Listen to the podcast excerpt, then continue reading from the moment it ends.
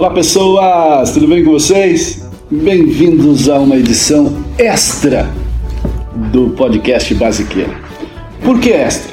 Hoje eu quero explicar um pouquinho para vocês sobre o tal do Circuit Breaker que aconteceu ontem no Brasil e relembrar alguns momentos de turbulências na bolsa. Então, em momentos de crise nos mercados, para se evitar que a bolsa de valores desabe, vamos dizer assim, é acionado um mecanismo que é chamado de Circuit Breaker, que ele funciona suspendendo temporariamente os negócios.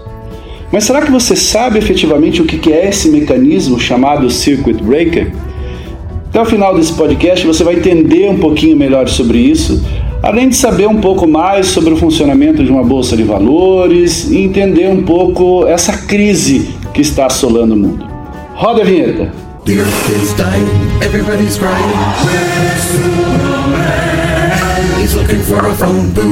Pois então, vamos lá. O Circuit Breaker ele é um mecanismo que é disparado pela bolsa de valores para interromper o pregão sempre que ocorrem algumas oscilações, principalmente oscilações muito bruscas e um tanto quanto atípicas no mercado de ações. Então, toda vez que isso acontece, essa ferramenta é acionada para amortecer e às vezes até para rebalancear as ordens de compra e venda dos investidores, mas principalmente para proteger o mercado da volatilidade. E logo em seguida, os negócios são retomados. Só que nós temos alguns tipos de circuit breaker. Então, para vocês entenderem assim, a Bovespa, se ela atingir uma queda de até 10% em relação ao fechamento do dia anterior, todos os mercados, ações, derivativos, etc., são todos interrompidos durante 30 minutos.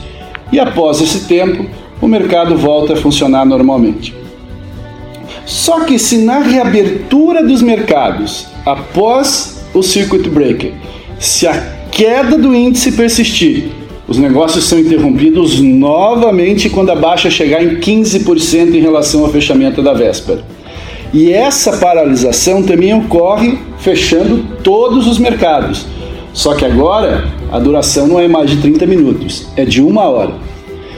Quando os mercados são reabertos, depois dessa, dessa interrupção de uma hora, se a bolsa recuar mais de 20%, pode ser determinada a suspensão dos negócios em todos os mercados num prazo definido ao critério dos operadores da bolsa.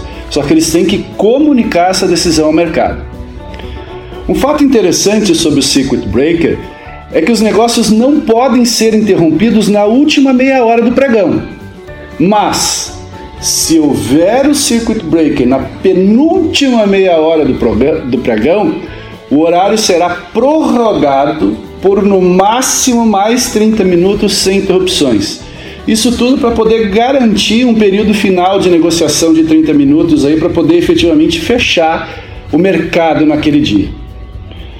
Ontem muitas pessoas se assustaram, que talvez nunca tenham ouvido falar de circuit breaker, é, eu mesmo fui interpelado por alunos na, na aula ontem à noite e eu quero até aproveitar, já que hoje eu tenho uma aula de mercado de capitais no Unicuritiba, e eu vou até falar um pouco sobre esse mecanismo. Então, esse, esse mecanismo já aconteceu várias vezes no Brasil. Tá? Os negócios na Bovespa foram interrompidos pela última vez lá em 18 de maio de 2017. Pararam durante 30 minutos. E o que, que aconteceu que fez com que a bolsa caísse, recuasse mais de 10%? Foram as denúncias contra o presidente Michel Temer que tinham sido reveladas na época. Antes disso, o mecanismo entrou em ação no dia 22 de outubro de 2008, quando a bolsa, quando a bolsa fechou numa queda de 10,18%. Só que aquilo foi uma coisa típica. Naquele mês, o pregão da Bovespa foi interrompido por quatro vezes durante meia hora e por uma vez durante uma hora. Muitos consideram esse mês de outubro de 2018 o pior mês que a Bolsa de Valores do Brasil já passou. E não foi só no Brasil, não. Os mercados internacionais enfrentaram forte turbulência tá, em meio ao socorro bilionário aos bancos norte-americanos, que começaram a quebrar por causa daquela crise que foi chamada de crise do subprime. enquanto temores colocavam em xeque a saúde dos bancos, não só americanos, mas europeus também. Um outro, uma outra data onde o circuit breaker entrou em funcionamento no Brasil foi no fatídico 11 de setembro de 2001. Mas isso foi no mundo inteiro, né? quando as torres gêmeas de Nova York foram atacadas, os negócios foram interrompidos, mas é interessante. A bolsa naquele dia recuou 9,17%. E eles interromperam toda a negociação por um pouco mais de uma hora. Só que antes que as negociações fossem interrompidas, a bolsa fechou seguindo a recomendação das maiorias das bolsas do mundo inteiro, e ela só foi reabrir no dia seguinte. Então foi um caso atípico onde o mecanismo do circuit breaker foi acionado. Outro fato no Brasil, em janeiro de 99, tá, o circuit breaker também paralisou a bolsa brasileira. No dia 14 de janeiro de 99, foi a véspera de adoção do câmbio livre no país. Então todos os negócios foram suspensos por meia hora e o índice recuou 9,33%. Então o que, que aconteceu? O mercado estava temeroso em relação aos possíveis efeitos dessa nova estratégia da política macroeconômica, que logo depois provou-se que estava totalmente equivocada. Em 1998 teve a crise na Rússia, em 98, ao longo do ano de 98, foi acionado o circuit breaker no Brasil por cinco vezes. O pior deles foi no dia 10 de setembro de 98, que a bolsa parou por uma hora e ela fechou em queda de 15,82%. E a primeira vez que o circuit breaker foi acionado no mercado financeiro brasileiro foi no dia 28 de outubro de 1997. Um dia após a Bovespa cair aí mais de 14% em decorrência da crise financeira na Ásia. E ainda em 1997 esse mecanismo foi usado mais duas vezes. Se a gente for pensar o que aconteceu ontem no Brasil, o índice Bovespa, que é o principal índice da Bolsa de Valores do Brasil, fechou em queda de 12,17%. Tá em, em pontos, ontem a nossa bolsa caiu 86.067 pontos, que é a maior baixa percentual diária desde 10 de setembro de 1998. Mas não foi só no Brasil, não. A Bolsa de Nova York, por exemplo, nos Estados Unidos, também acionou o circuit breaker nas suas atividades. O dólar comercial ontem no Brasil foi na estratosfera terminou o dia sendo cotada a R$ 4,73, uma alta aí aproximadamente de 2,03%. Além disso, tem tudo que desencadeou, ou que a, o principal fator que desencadeou isso, o preço do petróleo. Então, o preço do petróleo registrou ao longo do dia a maior queda em quase 30 anos. O valor do barril do tipo Brent, que é o mais comercializado, ele caiu quase 30% na abertura nos mercados da Ásia. Isso acabou impactando as bolsas no mundo inteiro. Só que eu acho interessante, para a gente entender um pouco mais, quais foram os fatores que levaram o acionamento do circuit breaker ontem no Brasil. Eu andei lendo bastante coisa e os principais economistas brasileiros têm apontado cinco grandes fatores que levaram a Bolsa Brasileira à pior queda no século. O primeiro fator é o chamado fator China, principalmente por causa da epidemia do coronavírus. Então, a China é o país mais afetado do mundo até agora com a Covid-19. Tá? Já foram registrados 80.859 casos entre os chineses e com mais de 3.100 mortes. Muitas cidades em quarentenas, as empresas estão fechadas e a segunda maior economia do mundo já está começando a sofrer os impactos dessa crise sanitária, vamos chamar assim.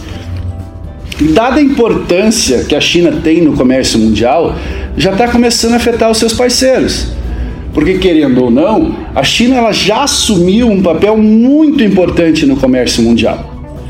O que ela importa, mas também o que ela exporta, é muito importante diretamente para muitos países e indiretamente para outros. Por exemplo, do Brasil, a China compra petróleo, soja e ferro. né, as nossas principais commodities. O que, que isso significa? Que se a China crescer menos, ela vai comprar menos do Brasil. Só que isso vale para todos os parceiros. A China é um dos maiores parceiros comerciais do mundo. Então essa coisa vai ficar enorme. A China também vende produtos como peças, equipamentos eletrônicos para outras economias ao redor do mundo, que por sua vez utilizam esses equipamentos e essas peças para montar produtos vendidos em seu território. Então, imagina, se você tem um evento lá na China que interrompe a produção, vai afetar o fluxo de pessoas, vai afetar o fluxo comercial. Essa questão sanitária da China vai virar uma questão econômica mundial, não só chinesa. Um segundo fator, associado também à China, é a disseminação global da doença do coronavírus. Nas últimas semanas, o novo coronavírus se espalhou por todos os continentes? Isso tem ameaçado a desaceleração desculpa, do crescimento econômico.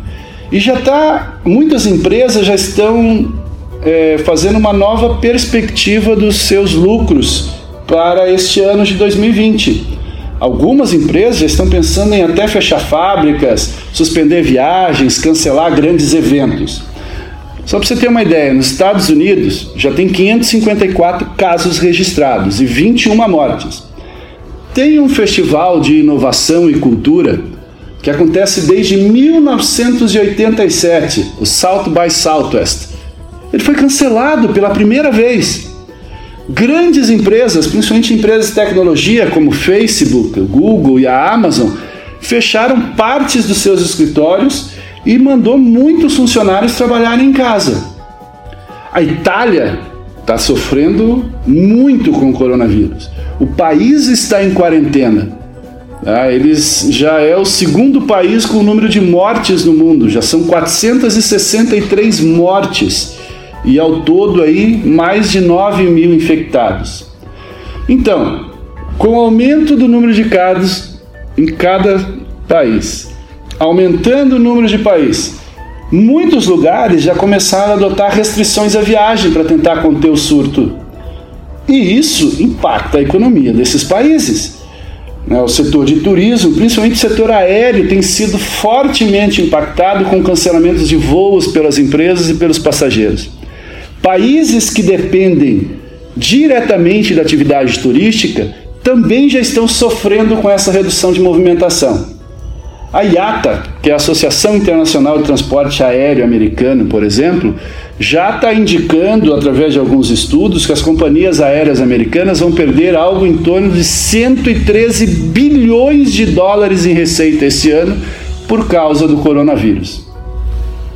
Já a OCDE, a Organização para a Cooperação e Desenvolvimento Econômico, que é conhecida como Clube dos Países Ricos, ela anunciou na semana passada que a economia global pode crescer a uma taxa mais baixa desde 2009, que foi um ano terrível. Tá, o CDE prevê aí um crescimento global de 2,4% somente para 2020. É uma queda em relação à previsão que tinha sido feita em novembro, que era de 2,9%. E ainda para o CDE, se o surto for mais duradouro ainda, essa taxa pode cair para 1,5% em 2020. O terceiro fator são os gastos. Tá? Diante dessa expectativa de que o mundo cresça menos, a disposição dos investidores em empresas para gastar também diminui. Quem que vai investir no mundo desse? Imagina o seguinte: você ia comprar uma máquina para produzir mais, mas o mundo vai comprar menos, não tem por que investir nesse equipamento tudo que era investimento vai ser revisto, porque a expectativa é que a contratação do comércio contraia a economia. E se você para, o seu fornecedor também vai parar. E como ele não está produzindo, e nem você, começa as demissões. Quem vende para essas empresas demitidas? Ninguém. As pessoas demitidas não vão ter dinheiro para comprar. O comércio vai ser afetado e vai gerar uma recessão. E quanto mais demora para melhorar essa situação, mais o mercado vai perder. E aí todo mundo vai colocar o pé no freio. Um relatório da Conferência Nacional das Nações Unidas sobre o Comércio e Desenvolvimento, só para vocês terem uma ideia, prevê, o avanço do, prevê que o avanço do coronavírus deve gerar redução de 5 a 15% de investimento estrangeiro direto no mundo nesse ano. A previsão anterior era de alta de 5.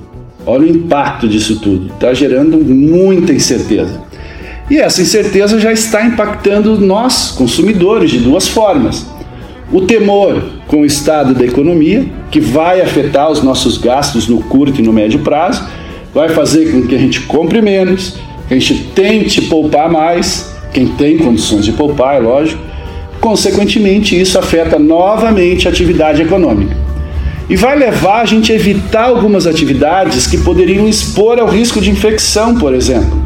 Muita gente já não está saindo a compras. Restaurantes, revendedoras de carro, lojas já têm registrado demanda retraída, né? queda da demanda, inclusive aqui no Brasil. Por exemplo, as vendas de carro na China já caíram mais de 92% durante a primeira metade de fevereiro. Em, em contrapartida, fabricantes como Tesla e Geely estão vendendo mais pela internet. As pessoas não estão mais indo presencialmente comprar carro. Né? Entregas de telefones celulares já estão começando a sofrer um grande recuo no primeiro semestre de 2020. O setor já está estimando que a recuperação ia ser rápida, não vai ser. A Apple já está detectando uma demanda fraca. Um quarto fator com que fez com que o mercado ontem entrasse nessa paranoia é o dinheiro que está saindo do Brasil. Então, tudo isso tem um impacto direto no mercado financeiro. Num cenário de incerteza global, os investidores querem fugir de aplicações que representam risco. E o Brasil, querendo ou não, representa risco. Então, por isso a tendência é que os investidores estão retirando o dinheiro da Bolsa de Valor no Brasil, não só no Brasil, principalmente nos países emergentes, e estão começando a investir nos chamados ativos mais seguros, como ouro, dólar e títulos de dívida de economias consideradas seguras, como Estados Unidos e Alemanha, por exemplo. Numa situação como essa, o que nós vamos fazer com o dinheiro? Se você tem dinheiro para investir, você vai investir no Brasil? Claro que não. O Brasil não vai crescer. Nós vimos o PIBinho, que foi mostrado na semana passada aí de 1,1%. Os juros que são pagos hoje no Brasil são muito baixos. A taxa Selic está extremamente baixa, 4,25% ao ano. Então o investidor não tem como ganhar dinheiro na nossa economia. O que, que ele faz? Ele tira o dinheiro da economia brasileira e coloca nos Estados Unidos, Suíça, Japão, Alemanha. Por que, que eu vou perder 1% aqui no Brasil? Não. Eu prefiro ganhar 1% lá fora do que perder aqui. Então, o mercado está cauteloso em relação a isso. Os investidores estão transacionando os seus recursos. E isso acaba impactando diretamente o mercado financeiro brasileiro. Daí eu entendo particularmente que o grande canal de impacto no Brasil hoje é a taxa de câmbio, a variação da moeda estrangeira, principalmente do dólar porque ela que tem absorvido todo esse efeito do choque externo. Se nós estivéssemos em um, em um cenário de menor crescimento econômico e menor faturamento das empresas, as pessoas iam demandar mais moedas ou chamados ativos de segurança. Mas não é isso que está acontecendo efetivamente. E o quinto fator é a crise do petróleo. Essa forte queda no preço que foi atribuída ontem à decisão da Arábia Saudita de aumentar substancialmente a sua produção e aumentando a sua produção, oferecer em certos mercados descontos de até 20% no preço do petróleo bruto. A Arábia Saudita é o maior exportador de petróleo do mundo e ela é considerada uma líder não declarada da OPEP, que é a Organização dos Países Exportadores de Petróleo ela tem uma capacidade de produzir mais de 12 milhões de barris dia, o que permite ela aumentar ou reduzir a sua produção com uma facilidade imensa que outros países do mercado não conseguem. Então, depois dessa baixa de do preço do petróleo, que já vem historicamente desde 2014 caindo, no final de 2016, dentro da OPEP foi criada uma dissidência, foi chamada OPEP+, que reuniu todos os países membros da organização e outros produtores. Aí entrou a Rússia, com o objetivo de coordenar cortes de produção e permitir a recuperação de preços que desde 2014 vinha caindo. Essa estratégia funcionou durante um bom tempo. Só que na sexta-feira passada, quando foi feita uma proposta de novos cortes, principalmente para fazer frente aos desafios impostos pelo coronavírus, a Rússia não aceitou. Então a Arábia Saudita optou por aumentar sua produção. E segundo os analistas, esta decisão saudita seria o primeiro passo para uma guerra de preços entre a Arábia Saudita e a Rússia. O que, que aconteceu? Uma ruptura do acordo no OPEP. Então, muitos especialistas da área de petróleo consideram que a Rússia ela estava meio que apostando em deixar cair um pouco o preço do petróleo para tentar principalmente debilitar os produtores americanos, que têm um custo de produção muito mais alto, consequentemente são mais vulneráveis ante uma, uma queda contínua de preços, e a Rússia, junto com a Arábia Saudita, iriam subir o preço. Só que eles esqueceram de combinar com os sauditas, tá? Porque a Arábia Saudita também mira as empresas petrolíferas americanas. Só que não na forma de preço, como a Rússia queria, não a abertura de uma guerra de preços. Os sauditas querem investir nas petrolíferas americanas. É diferente. E será que tem perspectiva de melhora isso tudo? É muito difícil dizer, nesse momento, se esse mercado, esse ambiente vai melhorar efetivamente. Então, ninguém tem visto nada visível de um sinal de melhoria.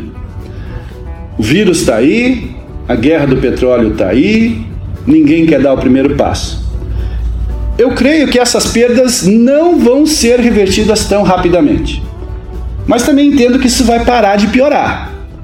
É, é aí que vai se baixar um pouco o nível de incerteza e a coisa pode melhorar de uma maneira importante. Quando? Não faço a menor ideia. Quanto tempo leva para melhorar? Não sei também, mas creio que vai depender muito de quanto tempo vai durar o surto do coronavírus. Só para vocês terem uma ideia também, ontem a economista-chefe do FMI, o Fundo Monetário Internacional, Gita Gopinath, ela afirmou que será necessária uma resposta internacional coordenada para conter os danos econômicos da epidemia do coronavírus onde vão precisar aí ser feitas medidas de política monetária e fiscal por muitos países. Ela disse ainda que os, que os governos vão ter que gastar, mas gastar com foco em saúde e com foco em emprego. E ela imagina que essa perspectiva vai ter que ser de curtíssimo prazo. E vai ser uma, uma adoção coordenada entre bancos centrais, políticas monetárias e políticas cambiais de todos os países do mundo. Então, enquanto o surto do coronavírus não for resolvido, enquanto o choque do petróleo não ser resolvido, não sei o que vai acontecer. Coronavírus é uma questão de Estado. Todos os países têm que ter aí as suas questões sanitárias e de saúde pública. Em relação ao petróleo, depende muito mais da disposição da Rússia em querer negociar. É preciso porém ver quanto tempo isso vai demorar. Infelizmente, isso ninguém sabe. Então era isso, pessoal. Espero que vocês tenham gostado aí desse podcast urgente, né, com a notícia quente. Aí eu não tenho costumado fazer o podcast em outros dias que não seja na sexta, mas eu achei importante isso para poder reafirmar essas coisas que estão acontecendo na economia e também para poder explicar um pouco para os meus alunos que agora daqui a pouco vão ter aula comigo. Eu acho que era isso então. Beijo do lindo. Eu acho que a gente se vê na próxima. Até mais. Tchau, tchau.